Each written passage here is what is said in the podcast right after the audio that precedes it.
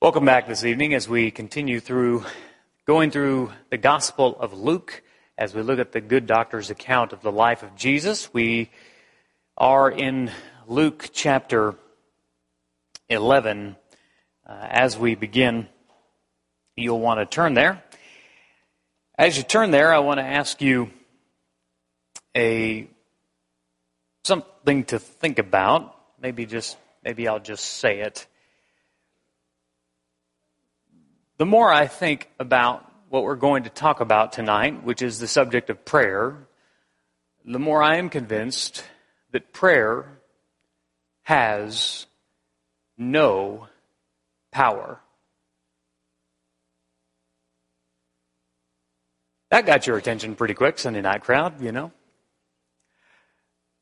What I mean by that is sometimes we forget that between us and the Lord is an intermediary. Prayer is that connection. Prayer is the connection to the power. Prayer, in and of itself, does not have power. The danger in thinking that prayer alone has the power has bled over into our culture. Perhaps you'll see a post like this on social media. Someone will say, I, for example, I have a job interview today. And if you're a praying person, I would appreciate your prayers. And if you're not a praying person, I would just appreciate your good thoughts and good vibes. You see what's happened there? The assumption is that somehow within us is the power to make things happen. Somehow within our mind, the ability to produce something, an effect, eh, and they equivocate good thoughts and good vibes with prayer. That's dangerous. Because good thoughts and good vibes and prayer by itself is not what has the power. Prayer for Christians, for Christ followers, is the connection wire between us and the power. Now, I, I live with this all the time. Because when I'm doing what I'm doing, I wear a wire. And that wire transmits sound, electrical impulses down here. But if I simply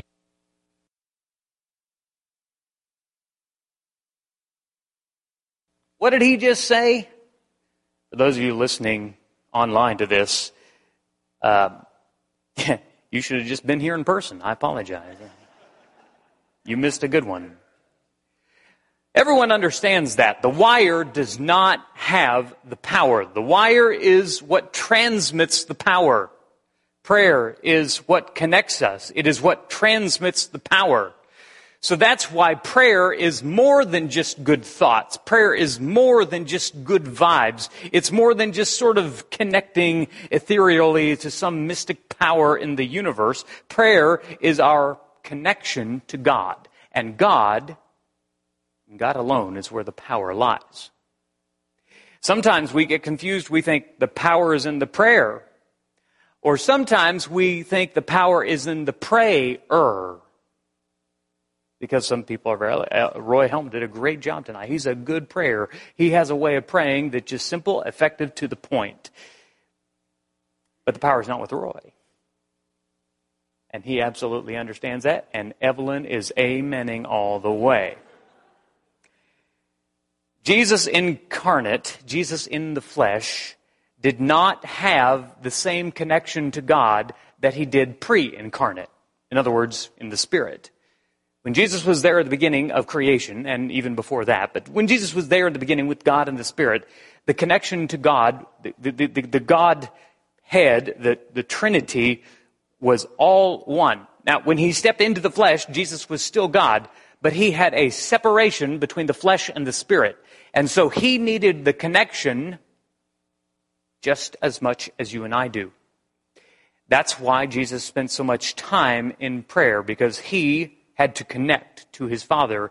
And in the flesh, there's only one way to connect to the Father, and that's in prayer. Jesus often prayed, we're told in scriptures, many times. Not only told that he often prayed, but described how he prayed and when he prayed. He prayed so much that his disciples asked a question of him, and that's where we lead into our story tonight. Luke chapter 11, 1 through 13. By now you are there. Luke 11, 1 through 13. Now Jesus was praying in a certain place. And when he finished, one of his disciples said to him, Lord, teach us to pray as John taught his disciples. And he said to them, When you pray, say, Father, hallowed be your name.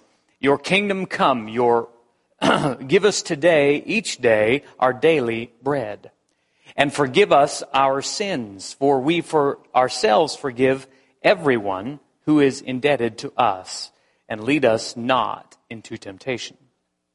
And he said to them, Which of you who has a friend will go to him at midnight and say to him, Friend, lend me three loaves, for uh, a friend of mine has arrived on a journey. I have nothing to set him before him. And he will answer him, do not bother me. The door is now shut and my children are with me in bed. I cannot get up and give you anything. I tell you, though he will not give up, get up and give him anything because of his, he is his friend, yet because of his impudence, he will rise, or some translations say because of his persistence, he will rise and give him whatever he needs. And I tell you, ask and it will be given to you. Seek, and you will find. Knock, and it will be opened to you. For everyone who asks receives, and the one who seeks finds, and to the one who knocks it will be opened. What father among you, if his son asks for a fish, will instead of a fish give him a serpent? Or if he asks for an egg, will give him a scorpion? If you then, who are evil, know how to give good gifts to your children, how much more will the Heavenly Father give the Holy Spirit to those who ask Him? I counted about 15 times in the book of Luke where Jesus is praying or described as praying. It was clearly a part of who He was. But even with Jesus now, the prayer did not have the power the power was from the Father. It was the, the prayer that connected him. Uh, rabbis in that day, often, I mean, there was more rabbis than just Jesus, and they had disciples, just like Jesus had disciples. And those rabbis would often ask their disciples to recite prayers, to recite well-known Jewish prayers, uh, prayers from the scriptures. Jesus, it would not have been an unusual thing to model prayer and to ask his disciples to do the same. Now, if you notice in the beginning of the story, the, the disciples say, Lord, teach us to pray. And, and I think they're really asking, teach us how to pray. The, the human, the, the, the basic way of, of what's the right thing to say, and perhaps even the posture and uh, the, the best way to say the things that need to be said. But, but as I, I think about what is commonly called the Lord's Prayer, what I call the disciples' prayer, is that Jesus pointed them to the why to pray. We focus on the how a lot. Jesus was wiser than us and them, and he understood that we under, that we needed to know why. As we pray, more than how, may we seek to understand the why. And may we understand that. So the first thing we understand as we look at this prayer is that we pray to glorify God. When, when, when, when we connect to God, we are doing something that's so significant and so you, are stepping into the presence of a holy creator almighty, all powerful, all truthful, all knowledge, all, you know, all, uh, everything that you understand in part, he is in full. As you connect, as you pray to him, you're entering the holy presence of the Almighty. So we need to understand that it's necessary for us to understand that we, just like our teens this week, they are ascending meaning they are, they are going upward. And as they do, just as the Israelites ascended, as the commandments were given, as Moses ascended, as Abraham ascended up the mountain, uh, usually before that happened, there was a command to consecrate yourselves. In other words, I'm a holy God. You're coming into a holy presence. You're unholy. You, you should set yourself apart. You, you don't act in the ways you might normally act. You set yourself apart because of who I am. And so when we come to God in prayer, we are seeking to first glorify Him and acknowledge who He is. And that's so important to do. Psalm chapter 100. There are, of course, many Psalms that we could look at, but make a joyful noise to the earth I'm sorry, make a joyful noise to the Lord, all the earth. Serve the Lord with gladness. Come into his presence with singing. Verse 3 Know that the Lord, he is God. It is he who made us, and we are his. We are his people and the sheep of his pasture. Enter his gates with thanksgiving. Enter his courts with praise.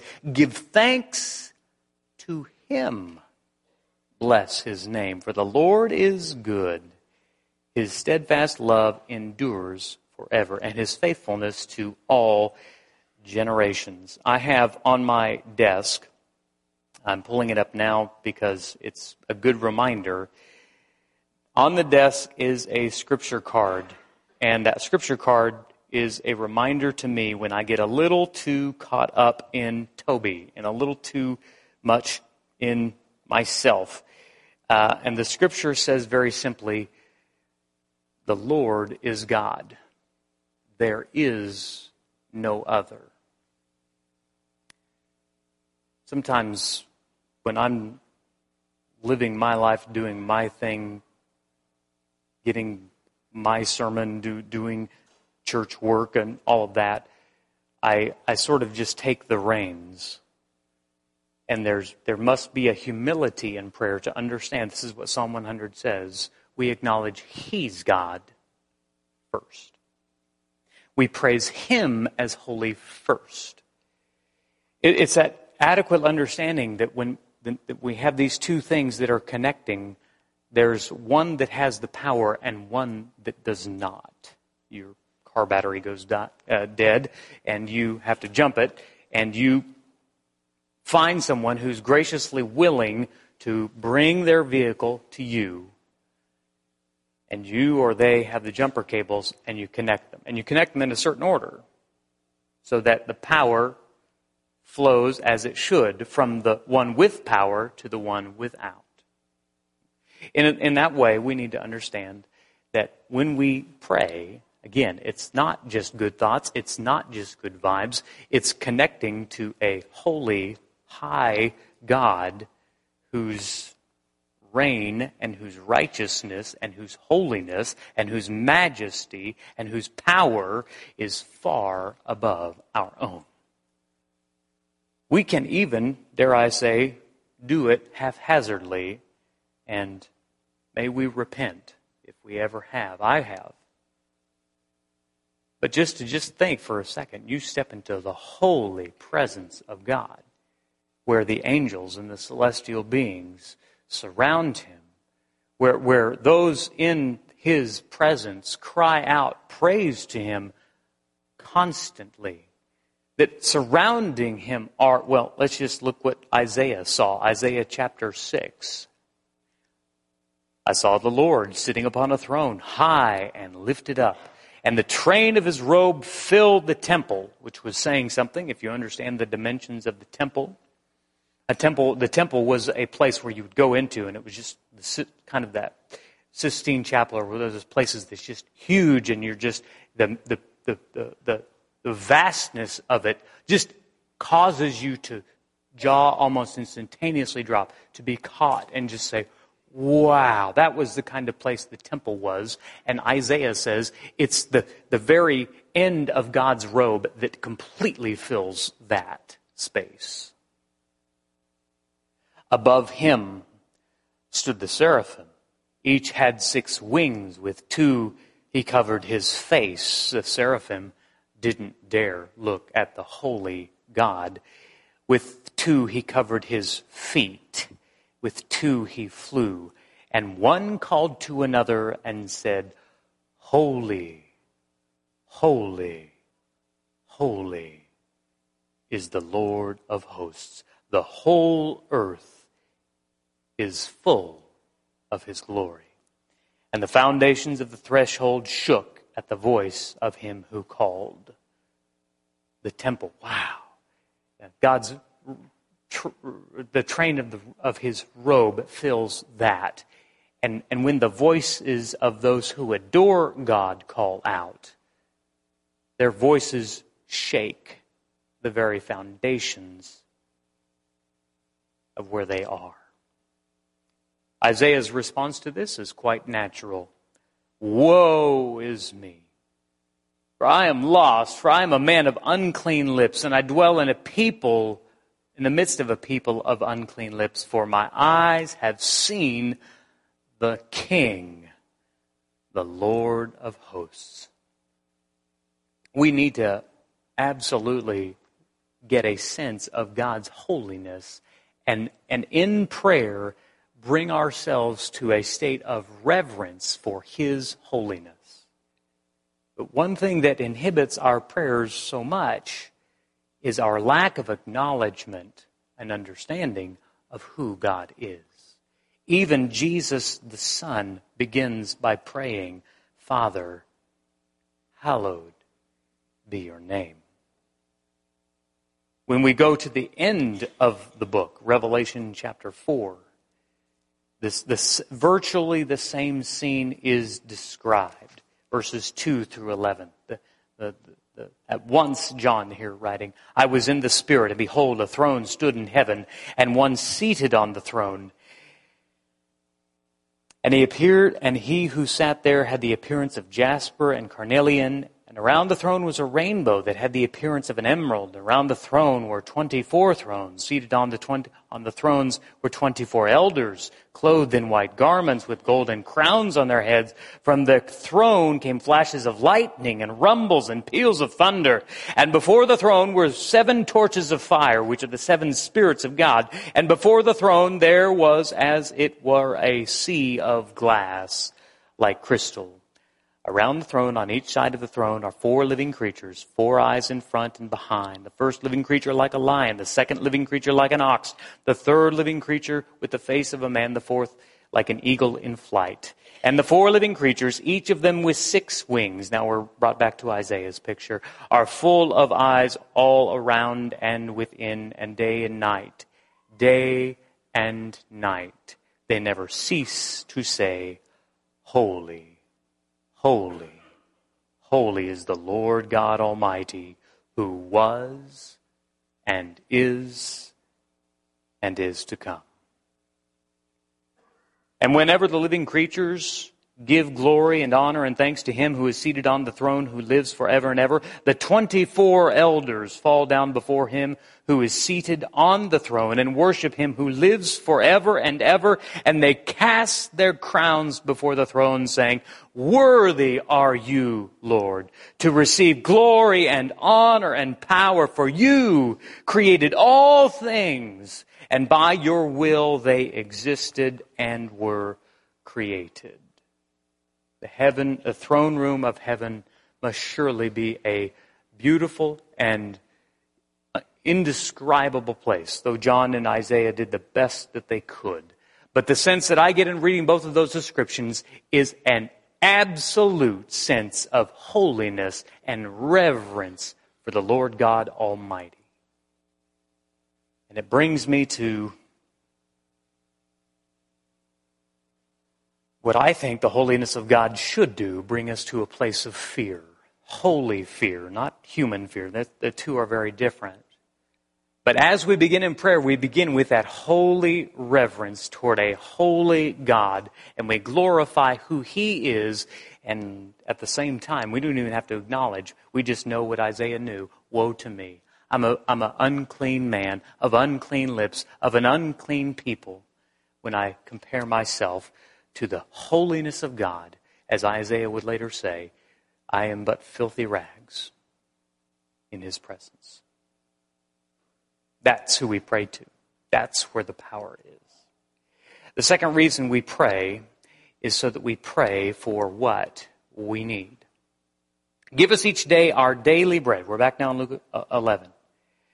And forgive us our sins, for we ourselves forgive everyone who is indebted to us, and lead us not into temptation.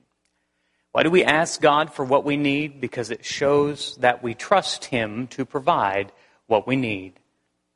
Uh, the, the phrase, give us our daily bread, is a reminder, a hearkening back to a couple of things in Israel's history. The first, of course, being that, that the provision in the desert, and they would say it was Moses who gave us manna in the desert. No, it was not Moses. No, it was God.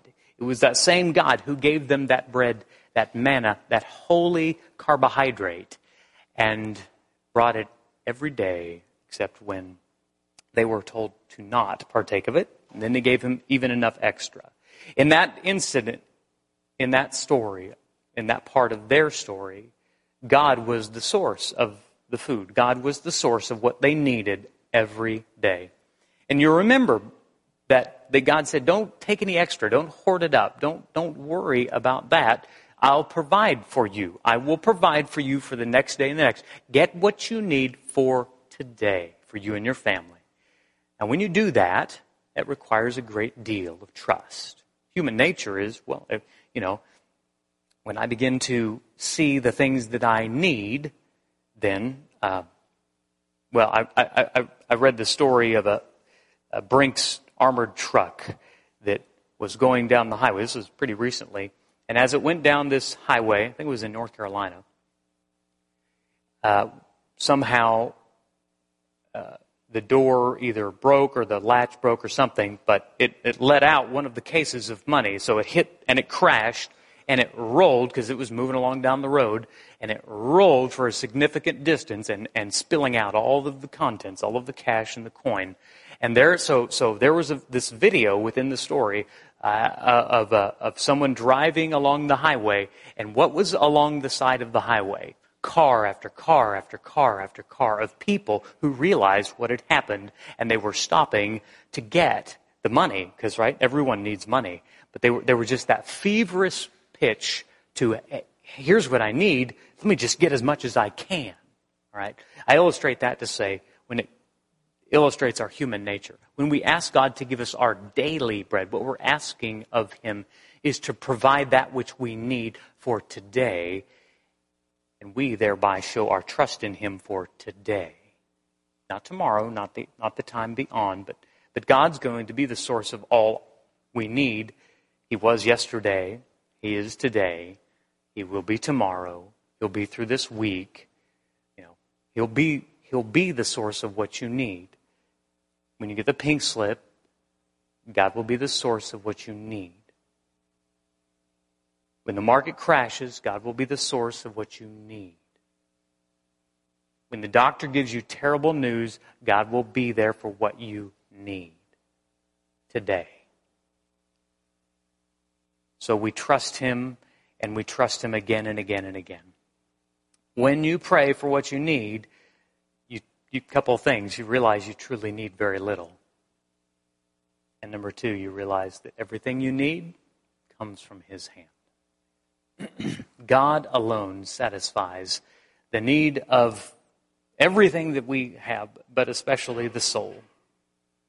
He is the source of all sustenance, both physical and eternal. As we pray, Jesus calls us to have a certain attitude of the heart, and He he gets to this now.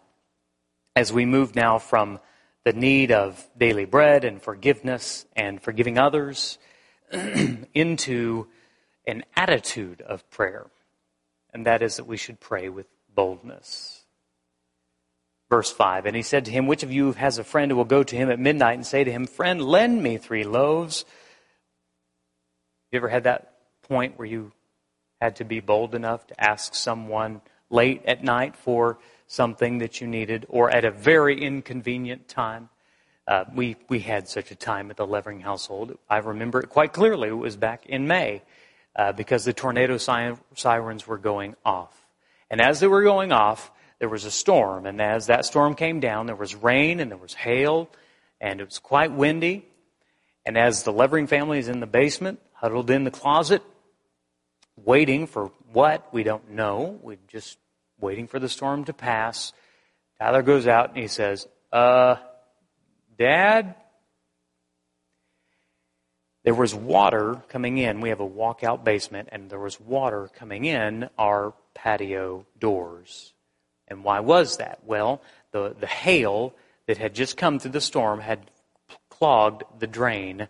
And so the little pit outside where the, the, the doors of the walkout patio, or the walkout uh, patio doors are, that little pit was filling with water. We were unaware until it began to creep inside. Instantly, we went to action and, and got it all taken care of and removed the hail, and it drained fine and got the Shop-Vac and all of that. But, but, but at that moment, it was probably 9.30, 10 o'clock at night, and um, I just in my own mind said, I'm going to be up all night.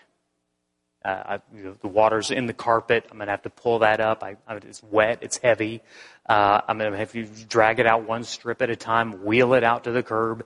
Uh, I just knew it was an all-night ordeal. My wife, my wife, who in many ways is much wiser than her stubborn husband, uh, simply put out a a prayer request to our small group and said, "Hey, we've just been hit by the storm and the basement," and she sent a picture of it. And I mean, 20 minutes. My small group was, or many of them were, were in the basement, and they were helping. And two hours later, what would what I was pretty sure would take me all night and would rob me of sleep. Uh, two hours later, everyone had left. Everything had been taken care of that could have been taken care of in that night. Now, what did it take to make that happen? What did it take for that? I mean, it took, I mean, they had good hearts. They were willing to do it, all of that. But it never would have happened without the audacity of my sweet wife. She knew it was late. She knew they were probably having the same storm. The streets were flooding and all of that. But she did hear what the illustration that, that Jesus gives of the man going to his friend at night, asking him for three loaves of bread because he's in a pinch. And what we see here is absolute audacity. It's late, it's interruptive. Okay, in this day, the houses were built. They were one room. It wasn't like everybody had their own bedroom like we have today. It was kind of one, there was one sleeping room. There was a bed mom and dad, and then usually the kids were beside. So if he were to get up and, and, and uh, light a candle and go across the room, it didn't just, wasn't just him now. It affected the whole family. And so he had a decision to make. Like, would he, would he, would he heed his friend's call? He would because of his audacity. It's late, it's interruptive, he's going to wake up the whole family, and yet the door is still opened because the man has the boldness to ask. And Jesus is telling us there's a lesson in there for us. I'm learning to be a little bit more bolder and more audacious in life. And it's surprising, it's really amazing what you can ask people for. And you think, man, this is the world. And they think, sure. Three days before Father's Day, I'm preaching a Father's Day sermon, and I'm trying to think of a way that we can honor fathers. And, you know, Father's Day, and a lot of times, is kind of looked over.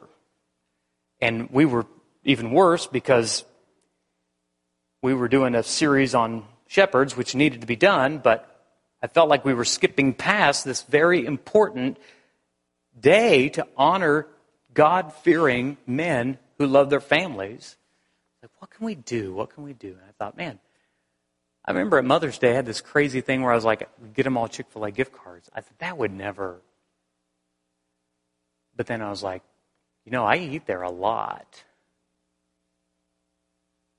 And, I, you know, I'm just going to message.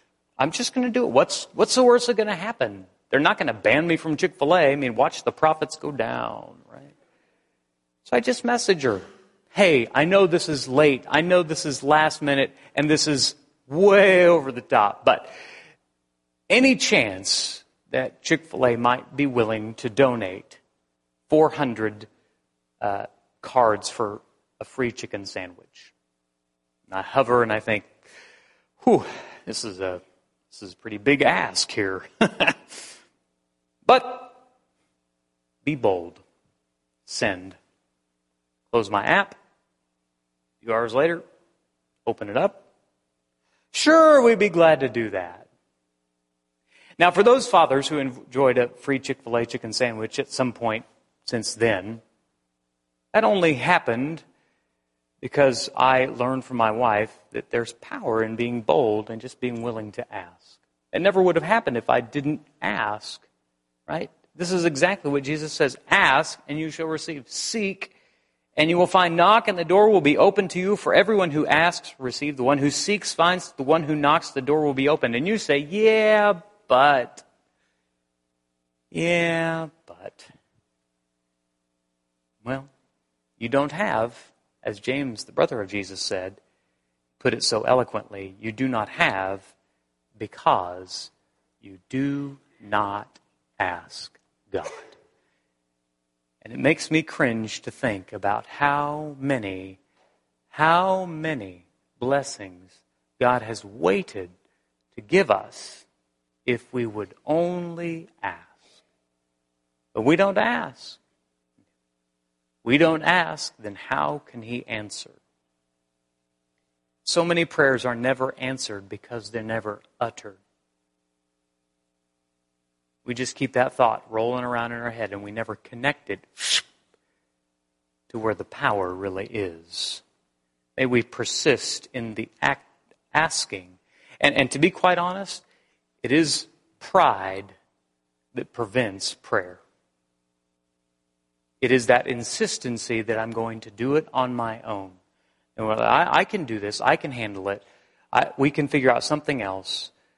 And if we would just ask our Father who loves us and who has the ability to help us, though we may, though we pray boldly, may we always, always, always keep in mind that we should pray with humility. What father among you, if his son asks for a fish, will instead of a fish give him a serpent? Or if he asks for an egg, we'll give him a scorpion? If you then, who are evil know how to give good gifts to your children, how much more will the Heavenly Father give the Holy Spirit to those who ask Him? There's a reason I think he illustrates this with talking about fathers and children. Because children are pretty humble. You know, they have to be. Uh, I realize you probably know some exceptions to the rule, but generally speaking, children are pretty humble. And when fathers and mothers and their children come to them with those big eyes and, and really putting on the pressure, say, Dad or Mom, do you think we could do this? Or do you think we, or do you think I could have? What, what father or mother does not desire to fulfill that wish?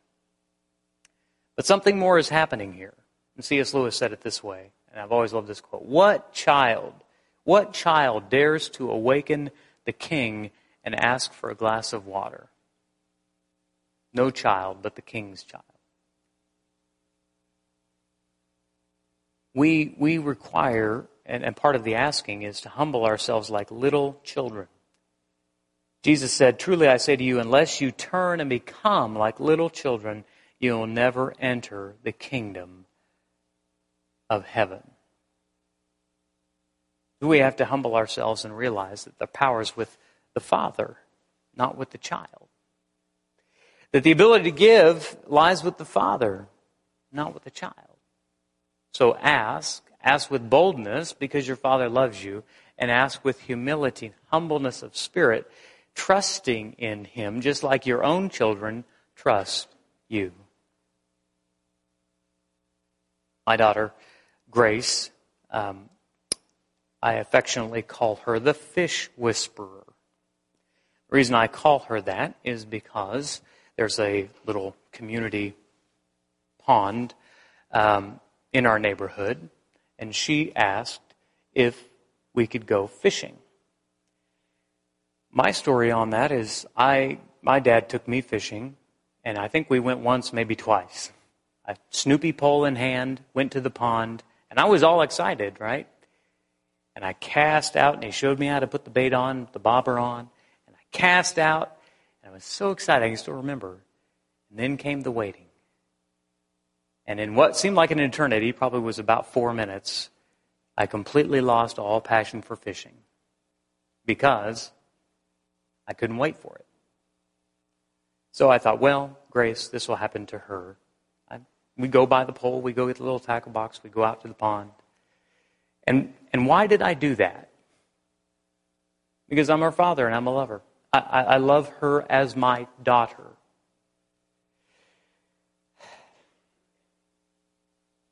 And, and I'm not perfect. In fact, Jesus said, I'm evil. I'm sinful, just as you are.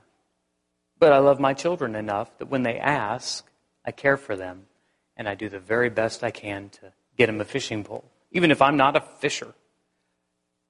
She's a fish whisperer because she had the opposite story of mine. That girl, every time she casts a pole, she brings it back with a fish, right? Every time she casts a line, she's bringing it back, you know. I'm,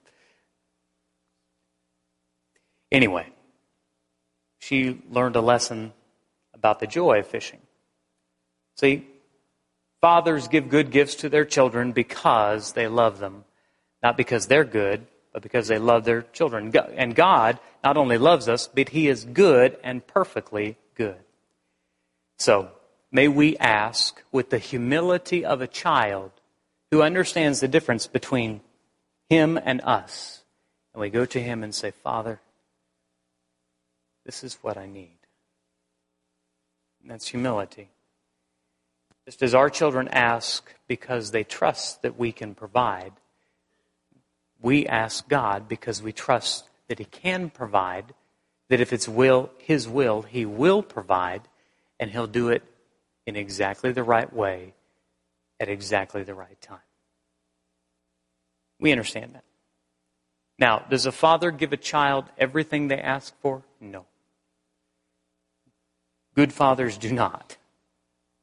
Will ruin your child to do that. You don't. You haven't, if you have children, haven't given your children everything that they wanted. And in those moments, why? Because you knew it wasn't good for them. You had something better in mind. You knew it would, uh, it would, it, they would it was not the right timing for it. I love what one person said about this that God answers our prayers exactly as we would answer them if we knew everything that He knows. And we don't. And so when God says no or wait, it doesn't mean you didn't ask right, and it doesn't mean that there's something in your right. It means God knows more than you do. And again, for the same reason that you ask Him, you trust Him, right? You, you ask because you trust He can do it. That's the exact same reason that when He answers no or wait, our, our answer is okay. Because I trust you. I trust in your, your love and your goodness. So, may we pray with boldness. May we pray with humility. And may we never give up. May we always persist in prayer. Easiest verse, one of the easier verses to remember, 1 Thessalonians 5.17, pray continually. Acknowledging God's glory, asking with boldness, asking for what we need, asking in humility. But may we keep on acknowledging God and seeking Him. Pray with your heart, pray with your words, and pray with your mind engaged. It is really tough, um, very tough, to avoid what I call human cruise control, where we just go on autopilot. It happens in worship. We're doing the thing, and we've done the thing before, and we know the thing, we know the time, and we just our our mind. There's something on the on on the level of our mind that says, oh, I've done this before, and so I don't have to pay as much attention. When you're learning to drive, remember when you were learning to drive? I remember learning to drive, and it was a very stressful and traumatic experience, and probably equally so for my father, who was teaching me to drive. My my hands were sweaty, my heart beat faster. It took longer for me to do simple things. But I've been driving for 25 years now. All of those things happen without thought. I get in the car and go somewhere and I give no thought to it. And that's where the danger comes, is when you go on autopilot. The danger is, is, is there in prayer as well dedicated, devoted Christians say, I don't feel like my prayer life is as strong as it could be, probably because you're on autopilot. Probably because you're repeating words and phrases that you mean, but they, they've lost their meaning. You've repeated them so often. And instead, I want to encourage you to use your words and your heart and speak from here as you would a child to his father. When you pray, go into the room, Jesus says, close the door, pray to your Father who is in heaven. Then your Father who sees what is done in secret will reward you. Tonight, I'm, I'm not speaking to those who lead public prayers. I'm not speaking uh, specifically as we pray as a congregation. That's necessary and always something we do. But I'm speaking to you in your prayer life. When you pray, close the door reconnect with your Father, spend time with Him. That's what it's about. Acknowledging His glory, asking for what we need, asking for the things that we think we need with boldness and also humility to His will. Jesus prayed because he was pursuing his relationship with his Father, and that's why we do it, to pursue the relationship. But Don't misunderstand. it's not the prayer that has the power, it's God that has the power. And it's in prayer where we reconnect with Him.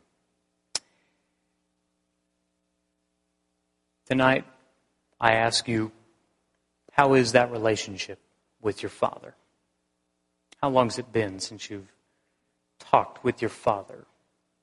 How long has it been since you genuinely, sincerely adored him, boldly asked him for something, prayed over the things you need, prayed even over the things you want, and prayed in humility.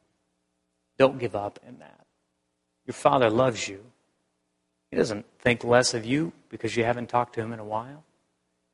I, I don't know your situation. I don't know if any of you have estranged children that you no longer talk to. But do you still love them if you do? Yes, of course you do. You want to talk to them very much. You want, to, you want that relationship, that connection to be restored. So does your Heavenly Father. If you haven't talked to Him in a while, I want to encourage you to do that tonight.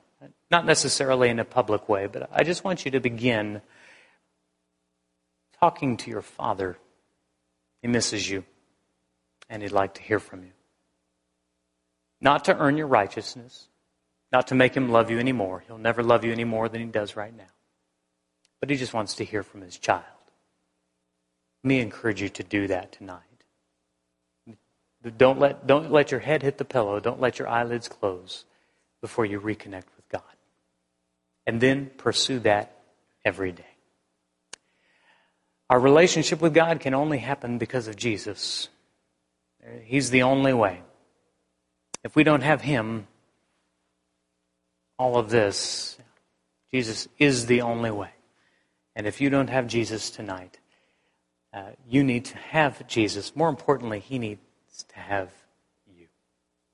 And so if you're ready to put Him on in baptism, if you're ready to begin journeying with Him and obeying Him and praying just like He prayed, well, we can help you with that too.